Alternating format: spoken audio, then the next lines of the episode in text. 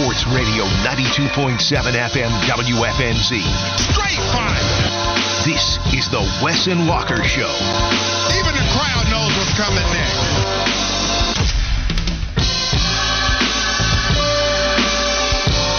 Happy Friday on Wes and Walker at Sports Radio 92.7 WFNZ. We want to hear from you on this Friday. How you doing? How you feeling? 704-570-9610. That's the FanDuel text line, 704-570-9610. I'm starting off happy because as Colin is one to do, I feel like Colin is my guy for a lot of this, the living back in nostalgia and just going round for round, naming random players, but it's opening day for college baseball where everybody is playing right now. And that reminded me of how into college baseball I was when I was watching North Carolina get to the World Series and then lose after winning the first game. And then Oregon State did it twice to them. And no matter how many times they'd go, they couldn't bring home the championship. But I was going down memory lane with some of those names that I got to watch get to Omaha and then eventually not get the job done. And now you're trying to see, Wes, if Wake Forest can get the job done this week. That's week. right, man. this got year. a little payback season coming up. Number one in the country. You know, we, we we got a few things we left on the table last year, so we got to come back and get that. Wake Forest, number one, and was dominant all last year until you got to the World Series, right? Yeah. Or and you guys got there. You guys didn't lose before you yeah, got there, messing did you? around with LSU. Yeah. That's tough. And that pitcher, what was his name? Paul uh, Paul something. I forgot what Skenes. Yeah, that's Paul right. Skenes, That's, that's right. That guy sounds like Winning on and off the field because he dates the uh, gymnast from LSU. Oh, is that right? Mm-hmm. Okay. Oh, that is right. Yes, I did know that. Yeah, that's tough to mess with, man. That seems like a power couple. That's a power pitcher right there, and Wake Forest just couldn't get past him in order to win the championship. But maybe we'll give you some college baseball updates. I know Wes was doing that a little bit last year with his alma mater continuing to roll on. We'll talk and we'll lead with some college athletics, but it's going to be on the women's basketball side with what Caitlin, Caitlin Clark did last night. That's the other thing Colin said before he left the studio. He's like, dude, how awesome was it to see Caitlin Clark break the all time record on that shot? Are you kidding me? Yeah. I mean, that's that's it's ridiculous. Like going what? How many steps you think past half court she was on the shot to Maybe break like the record? Three, four.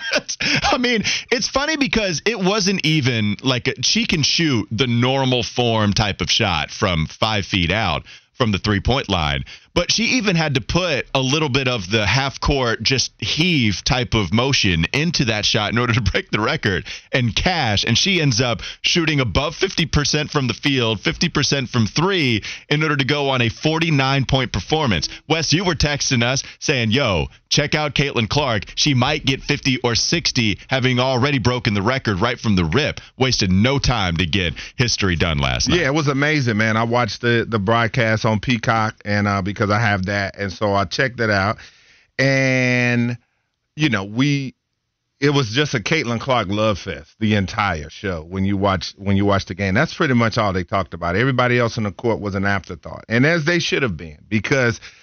She came out. I tuned in with about nine minutes before the game started, and I thought, you know, I figured she'd get the record fairly quickly. But man, she came out, and when they talked about her quotes pregame, and she said she was going to break it on a logo three, and she was going to come out firing, and she did, and she was cooking.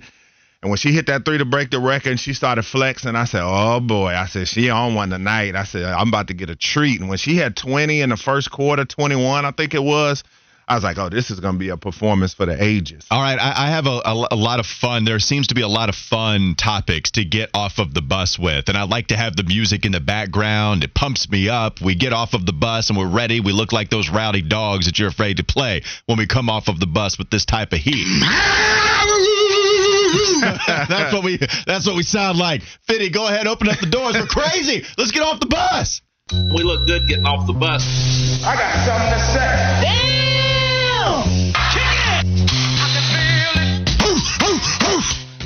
I was a little less scary with my voice crack. It's the first time that I've had a voice crack in quite some time. Fitty, maybe you isolate that and we can make fun of myself a little bit later. But Caitlin Clark did go for history last night, scoring 49 points and is now the all-time leading scorer in women's college basketball, breaking Kelsey Plum's record, who did it just, what, five years ago when she was going nuts at Washington.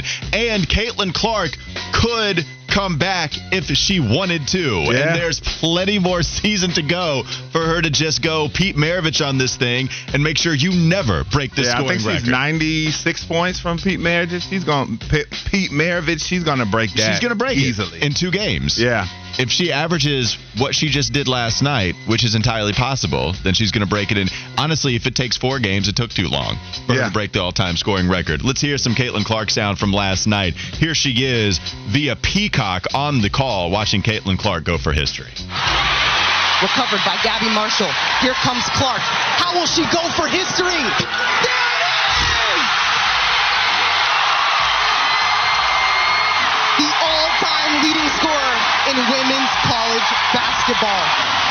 It's better than a LeBron mid-range jumper while Thomas Bryant is calling for the ball for him to be the all-time NBA leading scorer. It's a little bit better when Caitlin Clark pulls from just inside half court to drain it in order to set that mark.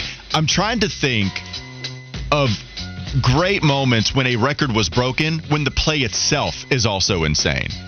I can go back to a very personal memory when Peyton Manning set the all time single season passing touchdown record when he had to come back against the Chargers and he threw it to Brandon Stokley, which also was the first time in NFL history seeing three players or more go for 10 receptions in a single season, 10 touchdown receptions. I was at that game, and so that's a very personal memory, but isolated memory and also what it stood for. That's something that comes to mind for me. If you have something better, 704 570 9610, feel free to tell us. But Wes, it felt like Caitlin Clark going for that type of moment. It watching her break it that way, it made it that much more special. Wasn't uh, when Brady threw his 50th touchdown that year was a bomb to Randy Moss, I think, against the Giants. I think I'm- that was his 50th touchdown of the year when he got it that year. But Don't remember it as well. yeah, I mean, yeah, I'm trying to think too of milestones that were broke. Oh, when Ricky Williams broke the uh, record when he was at Texas, he broke it on a long run. It was for the rushing yardage in a season. At that time, I do believe, and uh, he broke it on a long touchdown run against Texas A&M.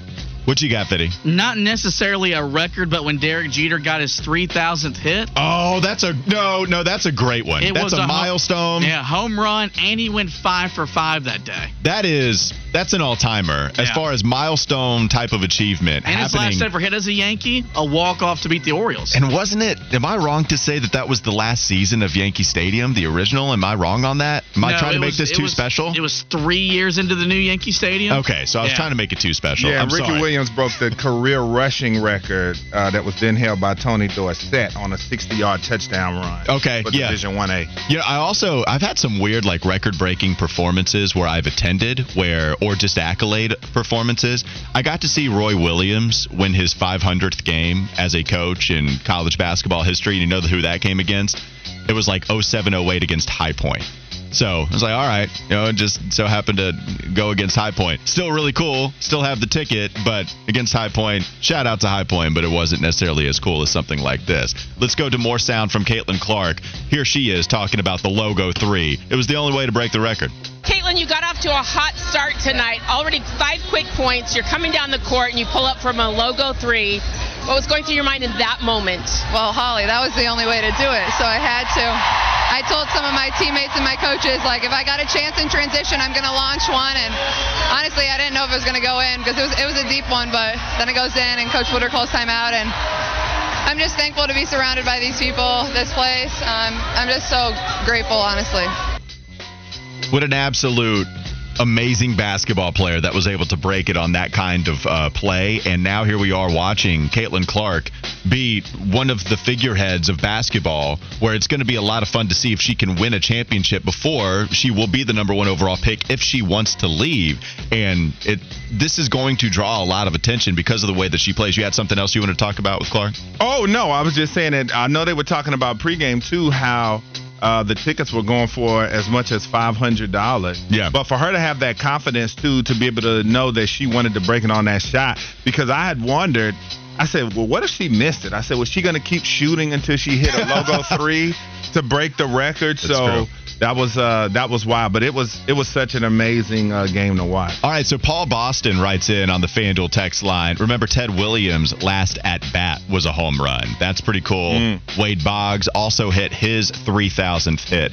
As a home run too. So that's a that those are both some uh, some cool moments from both of those players with Wade Boggs and Ted Williams. Trying to think of some more. Feel free to help us out here. 704-570-9610. Oh yeah, and I was going to say too, it was another record-breaking performance last night. Francis Marion center. Now she's a center at five foot 11 Mm-hmm. broke the division, uh, broke the NCAA record for all divisions. She had 44 rebounds in their 85-62 win uh, over North Greenville, and she also had uh, 34 points as well. But the old NCAA mark was 40 by Deborah Temple of Delta State versus Alabama Birmingham in 1983.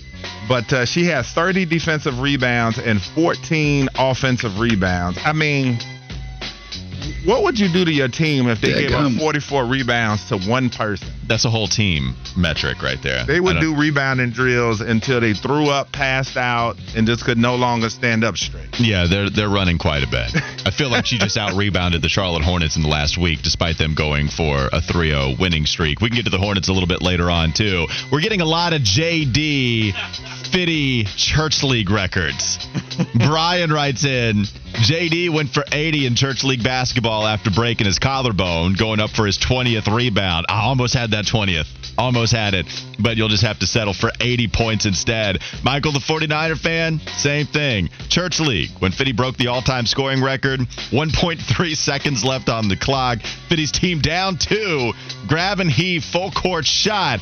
Fitty drains it, nothing but net. Do you remember that time? Like, what was going through your mind during that play? Oh man, you know, the greatest accomplishment in my radio career will be Church League Fitty and Church League JD becoming what I was in, you know, in real life. So uh, it was a memorable moment, man. I remember hugging my dad, and you know, we we cried, Okay. we prayed. Okay, yeah, yeah, you got to in church league. and, and and notice low key the the JD is starting to catch fire here, low key.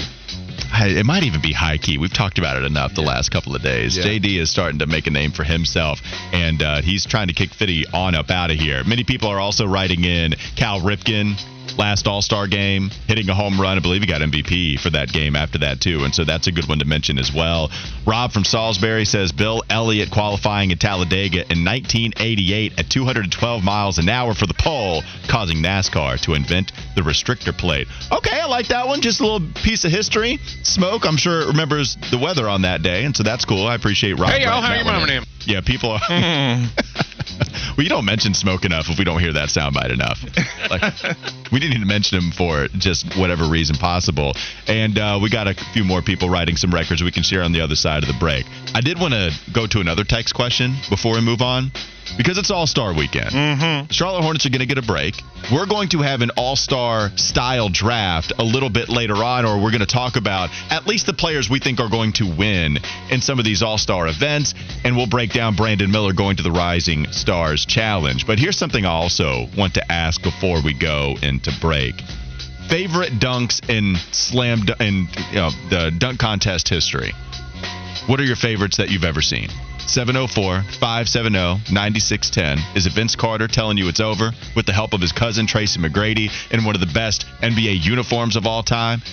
Well, maybe it wasn't that great, but not the one that I'm thinking of. Is it Michael Jordan from the free throw line? Tell us what your favorite dunk is in dunk contest history. 704 570 9610. We'll come back with plenty more to get to, especially on the Carolina Panthers. Mike Clay of ESPN has Bryce Young as a breakout candidate. Can you see it happening? Sports Radio 927 WFNZ.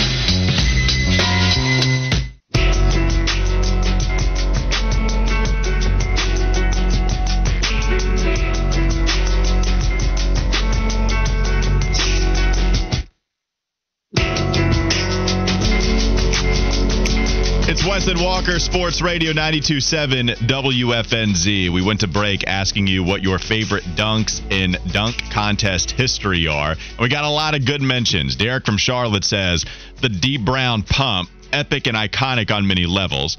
Robbie Dangerously also went with the Dee Brown All Star dunk. It happened when Charlotte hosted the All Star game, and he was there watching it live when we were at the TD Garden.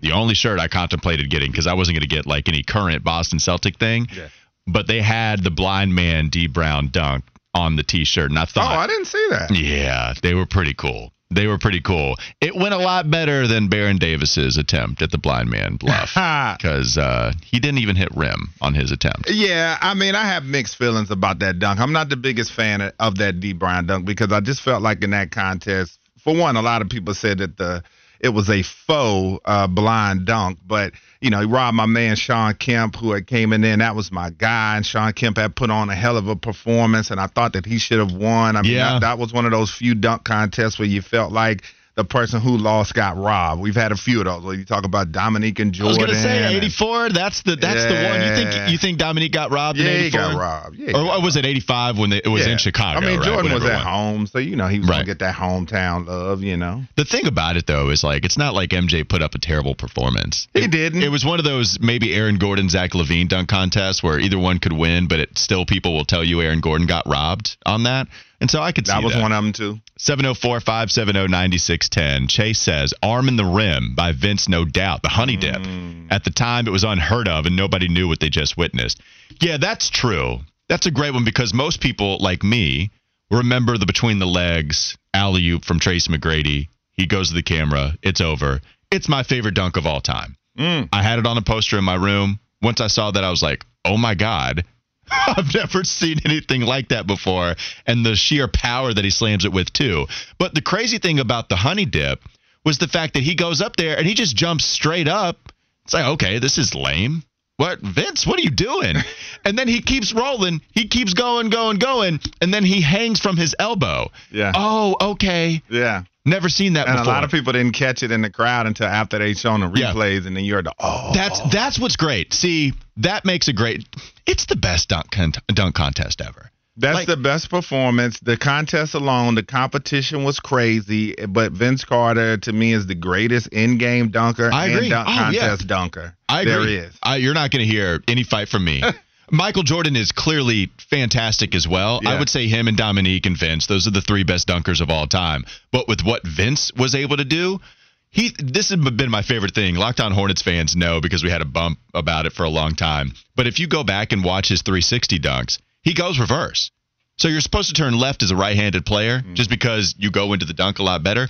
He goes the opposite way on his 360 dunks and then dunks it and still spins afterwards. Yeah. And it's crazy. And I've tried it on like seven and a half foot goals on my Nerf goals. Yeah. I can't do it. Yeah, man, and and that's the thing too. You talk about that performance and the dunks. It's hard to pick a favorite, but I love the one that set it off.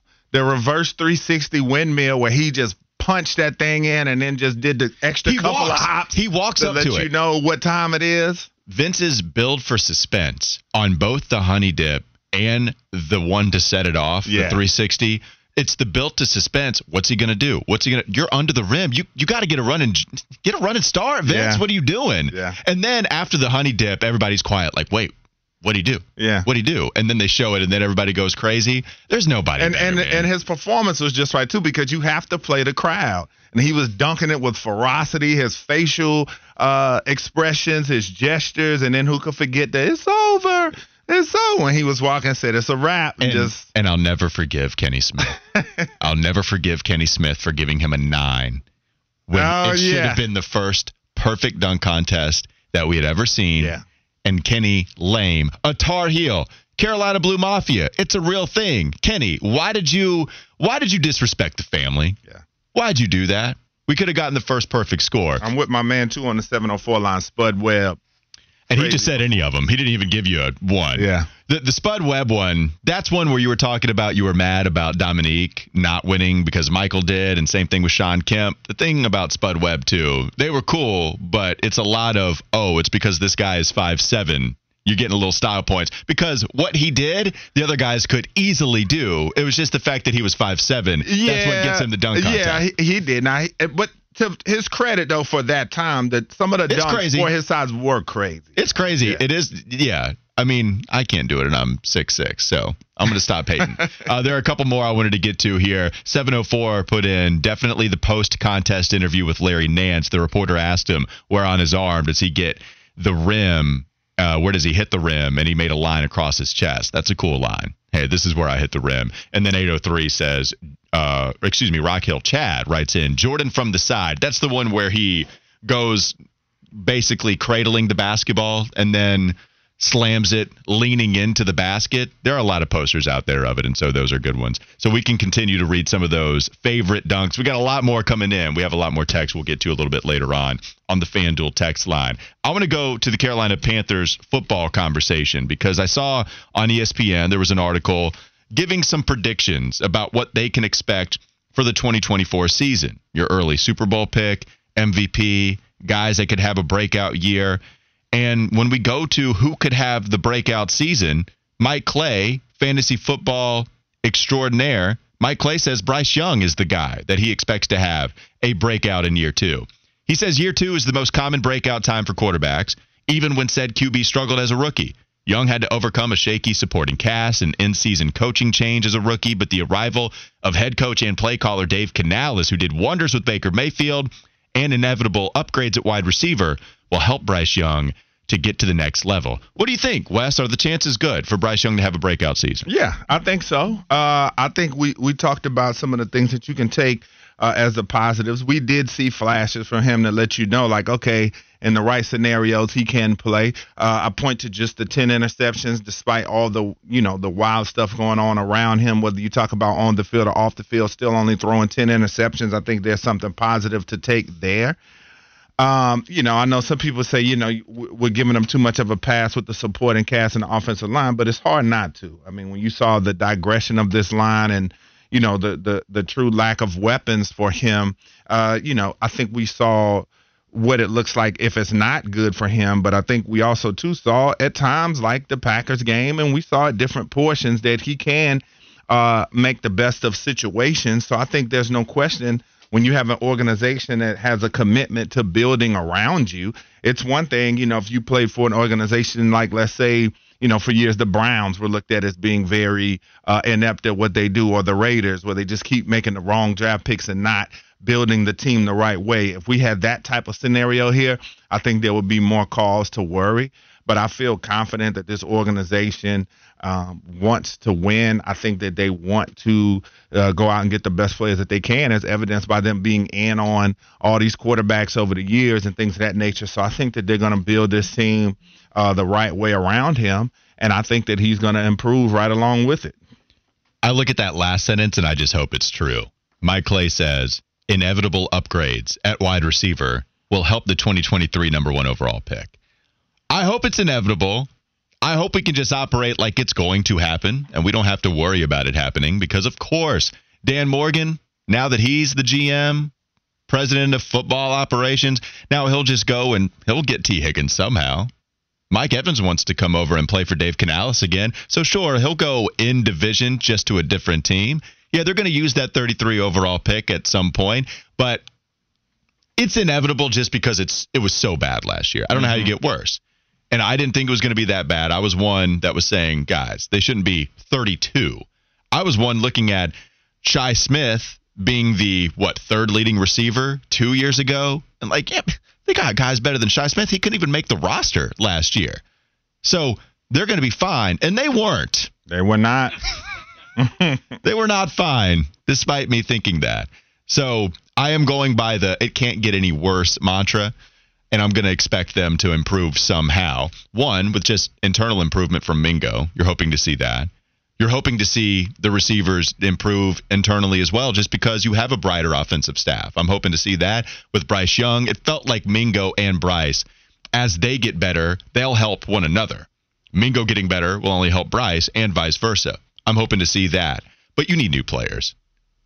How many guys are they going to draft? I don't know. Are they going to use 33? I'd be fine with it.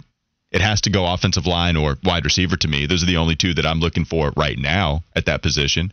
And then whatever you decide to do in free agency, which will be before the draft, then we'll get a clearer picture on what you want to do at 33. Do you want to sign any of these offensive linemen that are out there? And if you want to sign an offensive lineman, left tackle, move Ickey inside, or you just going straight up interior. Lots of decisions that have to be made, but I do think just the way that the NFL offseason is set up, it will allow them to answer some of these questions to paint a clearer picture as to what they have to do right before the season once they get to the draft. So I do agree with that last sentence. I I, I hope I hope it's true, but I agree with it. I do think there's going to be an inevitable upgrade. Yeah, I think so too. And as I said, I, I feel strongly that they're going to get one or one of those two top receivers. Whether you talk about them acquiring uh, Mike Evans or if they get Tee Higgins, the only team that kind of worries me a little bit if he's not franchised by the Bengals is the Titans because they go and get Callahan and you know he's familiar with that offense and he's a Tennessee kid. He's from there, so that's the only team that I would worry about in that Tee Higgins sweepstakes if he hits the open market. But I think, you know, if he's not too fixated on that with the Tennessee Titans and he says, hey, you know, Bryce Young and, and Canales, and those are two guys that I feel like I can thrive with and, and be able to uh, reach that level of being a top flight number one receiver, then I think the Panthers will be, uh, if not the choice, one of the top choices for him. Uh, like I said, you would think Mingo will improve at least a little bit to where he's more serviceable than he was uh, this season. Then you're going to have Thielen back uh, more than likely too, so you know you can depend on him. I think the key for this thing right now, like I said, is just finding that number one guy if you're able to uh, this offseason. Because I think even if you go and get a rookie at 33, he could turn. You know, it's a crapshoot, but just right off the top, I don't see in this draft, and again, we could all be wrong. If if not, I could have a job as a general manager, but I just don't know that there's a receiver that's going to come in and change life and be a number one off the rip that you could get at the 33rd selection. I also wonder when teams are looking at wide receiver, something just kind of coming to mind here. There are a lot of young quarterbacks where teams might be interested in helping that young QB because it's the right thing to do. And so if you think about it, who are the second year QBs? CJ Stroud, Anthony Richardson, Will Levis, Bryce Young. CJ Stroud don't really need to look Aidan at wide O'Connell. receiver. So they got well Aidan Mc- oh, Aidan O'Connell as well, but they have Davante, and so they've got some weapons to work with over there. But you can always upgrade. Yeah. Houston should invest in offensive line, so I'm not worried about them going after a top flight receiver. Everybody else, yeah, Carolina might have some competition, and Tee Higgins just might be making some money because of that Yeah. and some of these other top flight guys. Think about it. Not only just the second year QBs, you also have to worry about the rookies coming in. So, okay, Chicago, if they draft Caleb Williams, you trade for DJ Moore, but you could still upgrade at wide receiver there too. It'd yeah, be nice still needs a running mate. for sure. Washington, that's a team that I think you're okay with, especially if you bring back Curtis Samuel. You have Terry McLaurin, you have Dotson. I think they might be better suited to look for offensive line help as well. But New England needs a wide receiver and pretty badly. If a quarterback falls to four, Arizona needs a wide receiver pretty badly. If Hollywood Brown comes back, he's your number one. You could definitely use some help. And I don't know if Hollywood is going to return. So you need wide receiver help there too. Now Carolina is competing with a couple of these other teams that would love to help their young QB. Maybe that is a factor when trying to figure out who's going to pay the most for Tee Higgins or some of these top flight guys. You bring up Tennessee. Will Levis could use some help. I know they got DeAndre, but he's older, and so they could use a running mate for sure there too. That I wonder if those teams all getting a get in a bidding war for some of these top flight receivers. That Oh, would no be really interesting. Yeah, no question they will. Bryce Young didn't have a lot of help. It's pretty clear. Nick Baumgardner was talking about that, talking about the NFL draft and what the Panthers could do at 33. Here he is joining Mac and Bone yesterday discussing how Bryce had no help and maybe they can fix that. I thought last year when he was coming out, my biggest thing with him and Stroud, both of them, were they had to have help. Like that was the thing. You couldn't send them to a team that had nothing up front mm. And nothing to help. And I think that I watched them in the preseason. I watched uh, I can't remember which game it was, but I think I watched all of them actually, the the Panthers preseason games, and watched Bryce. Uh, I think every snap he took, and it was like I told whoever it was here, one of our bosses, I was like, he's going to get killed. You know, I mean, all year he's going to get roughed up it's going to be one of these things where he's not. There's nobody there protecting him, and you can see it. And I, you know, I live in Detroit, and I, I watched that game that they had with the Lions, and I thought he was kind of coming around. And there were some plays in that game that was. that reminded me of the Bryce that we saw last year. But at the same time, it's like he's not getting any help, and when he's getting hit so much like that, it's going to be brutal on the confidence of a young player. And I think that he did an okay job. I feel like of keeping his confidence through it they've got to do a way better job as a franchise right now of helping him. Otherwise, you're going to end up in a situation a lot like you saw with with Fields. So far, so good this offseason as far as helping Bryce Young. You get an offensive mind. You have a track record now of helping quarterbacks get back on track with Geno Smith, who was never really on track, to be honest. And Baker Mayfield has had an up and down career. You're on the ascent when Dave Canales gets a hold of Baker in Tampa Bay, and they win a playoff game where Baker plays well. So, so far, so good on what you can possibly do at this point. Still have free agency, still have the draft, still have a lot of work to do. Bryce Young needs a lot of help. And so, with him talking about the help with the offensive line and the wide receivers, they're going to have to address that. And I think that's the biggest reason as to why he struggled so much last year. But, Wes, we can go to a CBS redraft. You know how these outlets love to give you the content. I'm here for it, by the way. I'm not complaining at all because mm-hmm. it gives us topics like these. Because we had a 2023 NFL redraft, and Wes Chris Trapasso of CBS Sports had CJ Stroud as the number one overall pick. Duh. Not going to argue with it. Will Levis, number two. That's where we can start to have some debate if you want to. Number three was Puka Nacua. Number four was Anthony Richardson, drafted right where he was originally drafted anyway. And then you're going to have to scroll a long time before you find Bryce, and you still won't find him. Not in the first round in this redraft, Wes. Mm. Not in the first round. Mm. Just for reference, just for reference, Joey Porter Jr. was 30th. Dontayvion Wicks was 31 for Kansas City. And if you want to go to 29, Peter Skoronski, a bunch of other names that aren't quarterbacks. Is that too far to say that Bryce Young would not be drafted in the first round after the year that he had in a redraft if we had that possibility? Uh man, that's a that's a very interesting question because you talk about you know when this guy when Nick Baumgardner is talking about well the problem he had with the rookie quarterbacks they needed help. I mean, Doy what rookie quarterback doesn't. Tell me the last rookie quarterback. That was one of the things that we thought Bryce Young was going to thrive off of was the fact that he wasn't coming into a typical number one pick situation. What quarterback picked in the top five comes into a great situation unless you have a team that was a playoff team the year before that trades up into the draft and drafts them. So to me, that's preaching to the choir.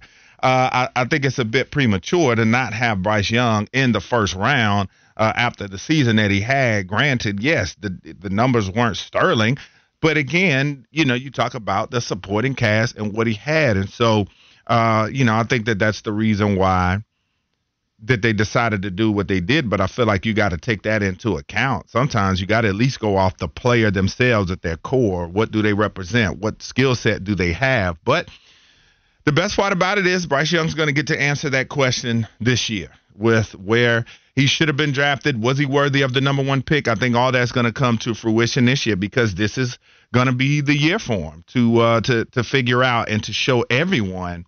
Uh, because there's plenty of Panther fans too that aren't sold and would probably agree with that assessment at this point. And so, uh, you know, it's just going to add to just the many things that Bryce has to prove uh, and labels that he needs to shed coming into this season. Yeah, it feels too far for me. A lot of this is going to be based on how you evaluated him before and going into his rookie season, but not a top 32 pick.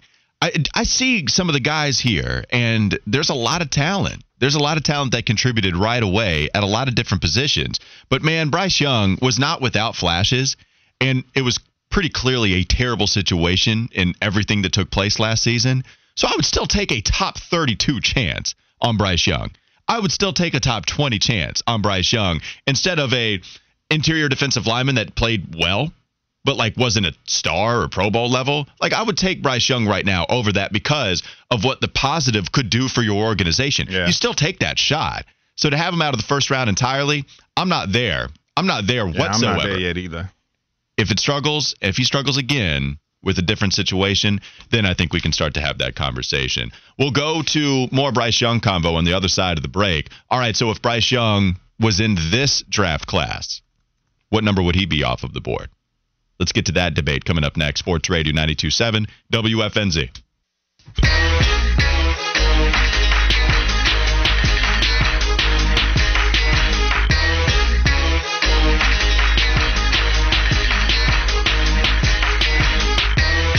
It's Wes and Walker back on Sports Radio 927 WFNZ. If you want to hear us on a podcast form, Well, feel free to do that because you can catch us anywhere you get your podcast. Just subscribe on Apple, Spotify, wherever you get your pods at Wes and Walker. You can also follow us on Twitter with that same handle. And then you can catch the Steve Forbes interview. Got some compliments on that the last couple of days for how good Steve Forbes was. He's the kind of coach that makes it easy, though, man. He does.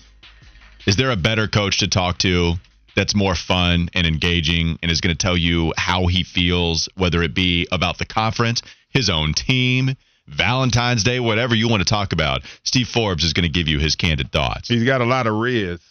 He does have a lot of res. Starting to use it a little bit. I, so, yes, the people that know this now, Wes just learned what Riz was, what it was two days ago, Yeah, yesterday, when you told me. because your kid has been t- uh, has been saying Riz quite a bit. Yes, that's a word that they use at school when they talk about uh, getting at the females. That they say, "Does he have riz?" All right, so so so your kid, you you mentioned is like, yeah, you know, my kid, he's a little bit interested these days, and so he calls it Riz. I don't even know what that is, whatever. And I was like, wait, no, Riz, it's short for charisma. That's what the kids are saying. And you're like, is that what that is? Yeah, I kept wondering. I was like, "Dang!" I was like, "What is this?" Because every time he said it to me, I'm like, "What is, what is riz short for?" We've had this text question before. We've asked about the young vernacular that adults will just find out what it means, just recently found out, or if they'll use. But, you know, I, Wes, because you're going to be on it, because you still keep up to date big time. I was a little surprised you didn't know what it was, to be fair. Because you have a kid, you still listen to all of the music, you still listen to and watch all the TikToks that are viral right now as well. And I Yeah. thought maybe you'd be up to up to date on it, but I'm, I'm glad I got to teach you a little something. Isn't there someone that goes by the Riz God in the in the public eye, or am, am I am I mistaken on that? I get I- the research team. I couldn't tell you. It sounds like something somebody would name themselves, though. the Riz God. Yeah, it is. I think so. Uh, Yeah. Well, it's in the Urban Dictionary. Riz God. and there's this I'm guy little- on Instagram. Let's, let's go ahead and proofread that before we go to air with it. If it's on Urban to be Dictionary. one with the ability to spit immense game with Yeah. ease towards a female and make them fall into a charm over you. All right, Riz God. Mm. Fitty, how much Riz do you have? Fitty, not a lot. J- yeah, yeah, yeah, yeah, yeah, yeah. JD, right. he's rizzed up. I don't know what that means. Yeah, and Riz God is a thing. Uh, I see there's somebody on social media. He's got 26.3 thousand followers on Instagram. It's not bad. Yeah. It's pretty good. All right, we can go to the text line, FanDuel text line, 704 570 9610. We were asking what the best dunks in slam dunk uh, contest history are. Big Cat Dan going with any dunk by Kenny Skywalker in that 1989 dunk contest. The 360 double pump was cool. Carolina Mike brought up one where it's actually the anniversary of this dunk, and the dunk contest was amazing. The birthday cake. You remember the birthday cake dunk?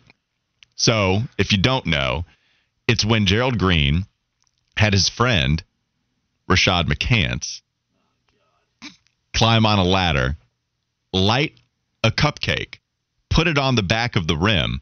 Gerald Green catches an alley oop, blows out the candle as he slams it home. And it was the same thing where, wait, what happened? What'd you do? And then the close up shows that Gerald Green catches the basketball, dunks it, and blows out the candle that was stuck in the cupcake. Okay, That's one of my favorite dunks yeah, of all that time. I remembered. When you said birthday cake, I was like, birthday cake. I said I was about to say I remember the cupcake, but not birthday cake. But that that was well that I think that's what they call it. So yes, that one is one of my favorites as well. And then George writes in, I'm from the old school, and although it's commonplace today, when Dr. J came from the free throw line in the 70s, that had never been heard of, and no one seen it in real time unless you were there. We just heard about it until we finally got to see it. That's cool. We get to see everything because of social media that we don't get to have this mythology of some of our favorite players. Where hey, did you see what Dr. J did? Did you see? No, man, I wasn't there. Man, he dunked from the free throw line. No, you're crazy. No way he did that. We don't get that anymore because we have cameras all over the place and we get to see it in real time. So I think that was cool from what George was able to write in. Darnell Hillman is another old school one where he was able to wear the bottle shop jersey, had the big old fro in the ABA days. He was an Indiana Pacer. Darnell Hillman, for all you old cats out there, tell me if I'm tripping because I feel like that's one of the best ones of all time too. If if you're named Darnell, I just I just imagine you're you're a Class A dunker. okay, Darnell, the dunk master. Who do you play for in the ABA? Indiana. It was the Indiana, Indiana Pacers. Okay, so there we go. Darnell the Dunk Master, the Riz Dunk Contest. Yeah, we got a lot of texts coming in at 704 570 9610. I did want to talk a little bit more about Bryce Young because we had the question about where he would rank in this class amongst the quarterbacks coming out. Caleb Williams, Drake Maye, McDaniels, bunch of. I keep doing Jalen McDaniels, man. I keep doing that. Jayden Don't worry about it. We all have people that we. Willie P is like, yes. He's like holding his hand up high. Yeah, Jalen McDaniels, I still feel your pain, brother. Seriously? Yeah, no, Jayden Daniels, excuse me. So those three quarterbacks, it looks like a very top heavy class. Like people are really excited about all of these guys, which begs the question, where would Bryce Young rank in this draft class? Nick Baumgardner answered that very question on Mac and Bone. Here's what he had to say. He'd still be a first round pick. Uh, I think he would probably be ahead of. Yeah, that's a tough one. I think he would be right there with Jayden Daniels. I think it would be, you know, right ahead or right behind Jayden Daniels, and I think it would be something where he would be gone in the top half of the first round. Not number one overall. He wouldn't be ahead of Caleb uh, Williams or Drake Maye. Um, I think he would be three or four. Do you agree with Nick on that? Or do you think that he would be higher than Drake Maye? Like, would he? He wouldn't be battling for number one, right? You don't think that? oh, okay. You do think a little bit. No, uh, you know, I'm trying to think because, like I said, it's hard for people to think about something like that without getting last season out of their head. A lot of people are going to be thinking about last season and like, no, but you got to think about the Bryce Young that was at Alabama, uh, making those plays, putting up those ridiculous seasons, winning the Heisman Trophy. Uh, he is a Heisman winner. The only the only reason you put any of these guys over Bryce is size. That's it uh, in my opinion. Because other than that, as far as skill set, accuracy, processing, all that good stuff, uh, I think he's a better processor. I think he gets the ball out quicker than Caleb Williams does. We talk about all the time how Caleb Williams will hold that football. Uh, you know, we saw big game winner. Caleb Williams was not that this year. Uh, they struggled, and you know I know USC had no defense as well, but he also played his part in some of those big losses with those interceptions. Uh, you talk about Drake Maye as well. You know, he had his faults um, as well. So I think Drake, I mean, I think that Bryce Young, in my opinion, would be right up there with any of these guys uh, just based off his college career and what he brought to the table. I think the only separator is your preference of size. If you want a quarterback that's six one to six five or six six like Drake Maye, you're gonna go with those guys. But I think as far as just sheer play skill sets, I think Bryce is right there with any of them. I, I don't. I think he'd be fourth. And I think because the size matters so much with Bryce Young compared to a Daniels and a Meg and a Caleb Williams, I think he might be fourth off of the board. Because we can go to the accolades and watch what Bryce Young did at Alabama. It was wildly impressive. But as we've seen with guys like Troy Smith, who wins the Heisman Trophy, it doesn't mean that he's going to be a first round pick. If you say that's too much of an extreme example, all right, that's fine. Even coming back where that was like, what, 06, we can come back to closer to 2023, and we can even go to maybe a Johnny Manziel, who was drafted a little bit later. Like you have seen a trend of the best college football players be taken number one overall at the quarterback position. You have seen that with Caleb Williams, at, or excuse me, with a Bryce Young. You saw it with Joe Burrow, Kyler Murray, Baker Mayfield. All of those guys were number one overall picks, and that's all very true. But even Lamar Jackson, I mean, his numbers were absolutely crazy at Louisville, but he was drafted with the very last selection in the first round. Like to me, all of the stats, they matter, and that gets you in that conversation.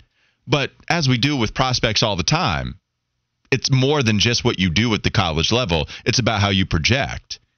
And I think the projection for Drake Maye, Caleb Williams, Jayden Daniels with what he showed at LSU too, I think the projection is is higher because I think most people would have drafted Bryce Young number one overall last year, but there was still a question. Like nobody was saying, "Oh, this is a can't miss quarterback class." There were questions about CJ, big game performances, Bryce Young and his size. Will Levis had all the tools, but my goodness, he wasn't very good against Kentucky or with uh, Kentucky, and then Anthony Richardson had a terrible year but was still drafted fourth. Like these stats only matter so much, even with a guy like Richardson, who wasn't good, wasn't very good last year with Florida. Still drafted fourth because of the potential that they have. Yeah, I agree. And and you look at Big Big Cat Dan, and he says, think about because if we play hypotheticals, you know, he's saying that think about where Alabama was this year. Alabama probably wins the Natty with Bryce, and so if you have a scenario where that happens, we know what the playoffs can do for guys, and having that national spotlight he would have been super hot because I do think Alabama would have had a great chance. I'm not going to say 100%, but I think they would have had a great chance to win the national championship with a guy back there like Bryce Young. Uh, I think the size would have given him questions, of course, but I still think when guys looked at the pure skill set that he displayed, because also, too, when you talk about size, you know, Jayden Daniels, he's got the height, but he's a small guy, like as far as stature. Like he's I think not it's a more. big guy. I think it's more height though, Yeah, because you he's- put weight on. Yeah, he's not a big guy, but you know, I would put Bryce up there uh, with any of these guys. Wolfpack James clowning you, Fitty. He says Jayden Daniels is the real JD. Mm. Oh no! I'm glad now. I'm glad now that they drafted Bryce Young because we don't have Go enough. scratch yourself. We don't have enough room in this town for two JDs, man. We got one trying to break out this year. We can't have another one in Jayden Daniels. So that's good for Jayden Daniels not coming to Charlotte because there's only one JD here in the Queen City. Let's move on. Talk a little college athletics in the campus corner. Coming up next, Sports Radio 92.7 WFNZ.